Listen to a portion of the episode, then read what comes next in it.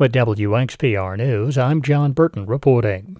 The Y M C A facility in Park Falls, now being called the Flambeau River Y M C A, will break ground this summer. It's finished fundraising for phase one of the build. W X P R's Katie Thorson gives us an update. The new Flambeau River Y M C A will first and foremost be a child care center. It was the driver for building a Y M C A in Park Falls to begin with and helped the city secure a five point six million dollars grant from the state. Additional fundraising through the end of twenty twenty-three means the facility will also have a twenty-four seven wellness center, group exercise area, and space for senior programs and families. Linda May is C E O of the Y M C A of the Northwoods.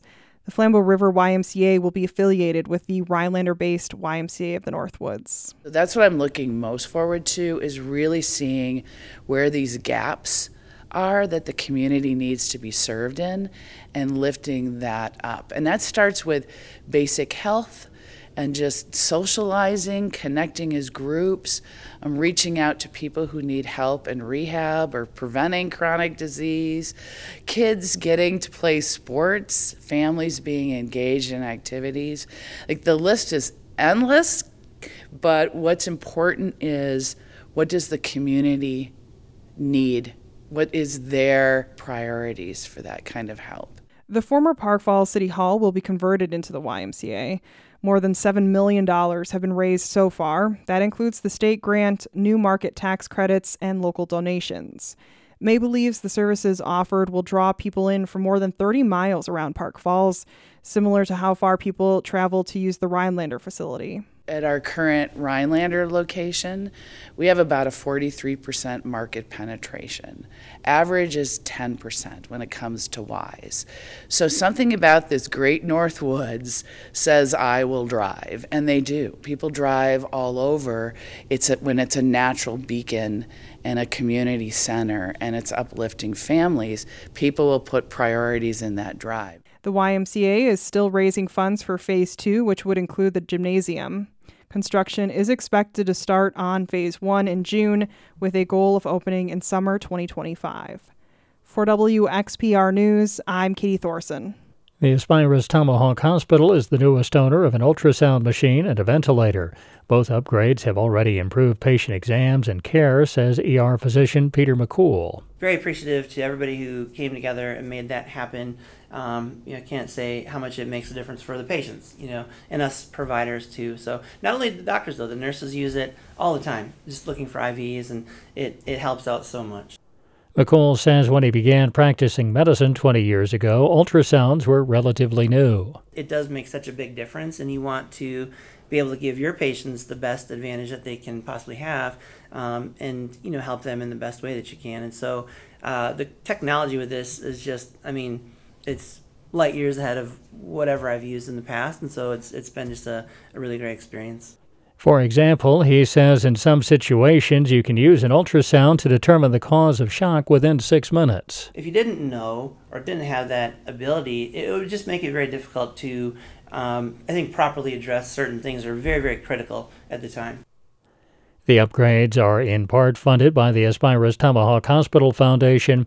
In March, they're also planning on upgrading all the cardiac monitors. Potholes have already started to reappear. Wausau Public Works crews could be seen Monday treating potholes near Bridge Street using machinery that aims to treat them with hot mix, which usually can't be used until later in the year. Wausau Public Works Superintendent Dustin Crage. Instead of using our recycler, normally we'd have the patch trucks out and we'd just be throwing cold mix in it just to get us by until warmer weather, but um, with the weather cooperating with us, crews are out with the recycler and we're doing pothole patching when we can. Much of the last month has featured relatively mild temperatures and little snow, which are ingredients for better overall roads. The less salt we put on a road, the better it is for the concrete. It won't wear it out as fast. And the plows are abusive to the road as well. They'll catch on little edges of potholes and stuff like that and pop them out and make it worse. So the less plowing and stuff like that that we're doing, it just helps keep the roads nicer. Knowing a traditional winter scene can reappear at any time, they're taking full advantage of the current conditions while they can. The story is courtesy of W A O W Television. While many winter recreation facilities have closed down, some have managed to keep going in spite of the warm weather. Sylvan Hill Tubing Park in the Wausau area remains open. Wausau and Marathon County Director of Parks, Recreation and Forestry, Jamie Polley, says take advantage of it while you can. Our crews are doing everything they can um, to get keep it opening, open, and we have user groups using it every day. Polley says conditions are fast, so sled with caution. It's fast. It's what you want it to be for tubing, um, but yep, use a little bit of caution. And our staff is up there knowing, too, when they can allow, you know, one person to go down or multiple and, and stuff like that. Polley says the hill still has a solid snow base and crews are working on it daily. Continuing agreement when they need to, and then they're watching it daily uh, to make sure that it's safe and make sure that we don't have any exposed aggregate or anything like that. She says the hill will be open regular hours until further notice. Any changes or closures will be announced on Facebook and the county's Parks and Recreation website. Today is Safer Internet Day, a global campaign to raise awareness about the benefits and risks of connected technology. More from Tremell Gomes.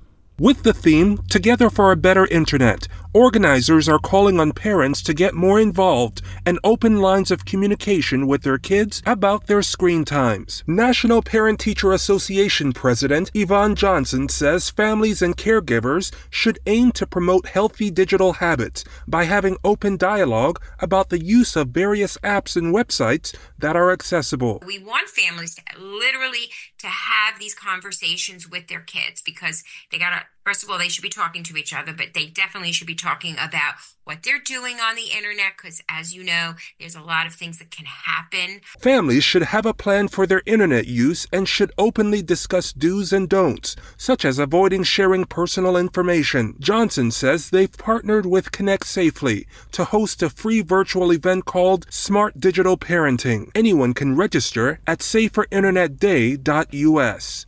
I'm Tremell Gomes. For W X P R News, I'm John Burton reporting.